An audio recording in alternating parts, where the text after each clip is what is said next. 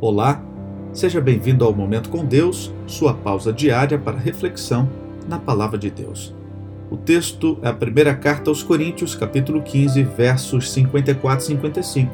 Diz assim: Quando, porém, o que é corruptível se revestir de incorruptibilidade e o que é mortal de imortalidade, então se cumprirá a palavra que está escrita: A morte foi destruída pela vitória.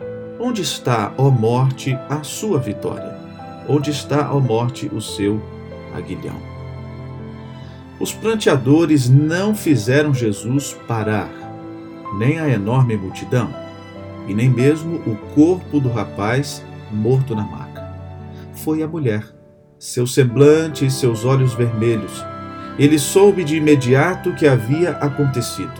Era o filho dela que estava sendo carregado seu único filho. E se existe alguém que conhece a dor resultante da perda de um filho único, esse alguém é Deus. Então, ele foi até lá, tomou providências. Não chore, disse a mulher. Levante-se, disse ao menino. O morto falou, o inimigo correu e as pessoas foram lembradas da seguinte verdade: para aqueles que conhecem o Autor da vida, a morte nada mais é que um blefe de Satanás.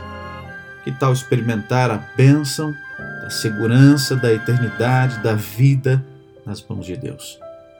Vamos orar? Querido Deus e Pai, muito obrigado por mais um dia de vida.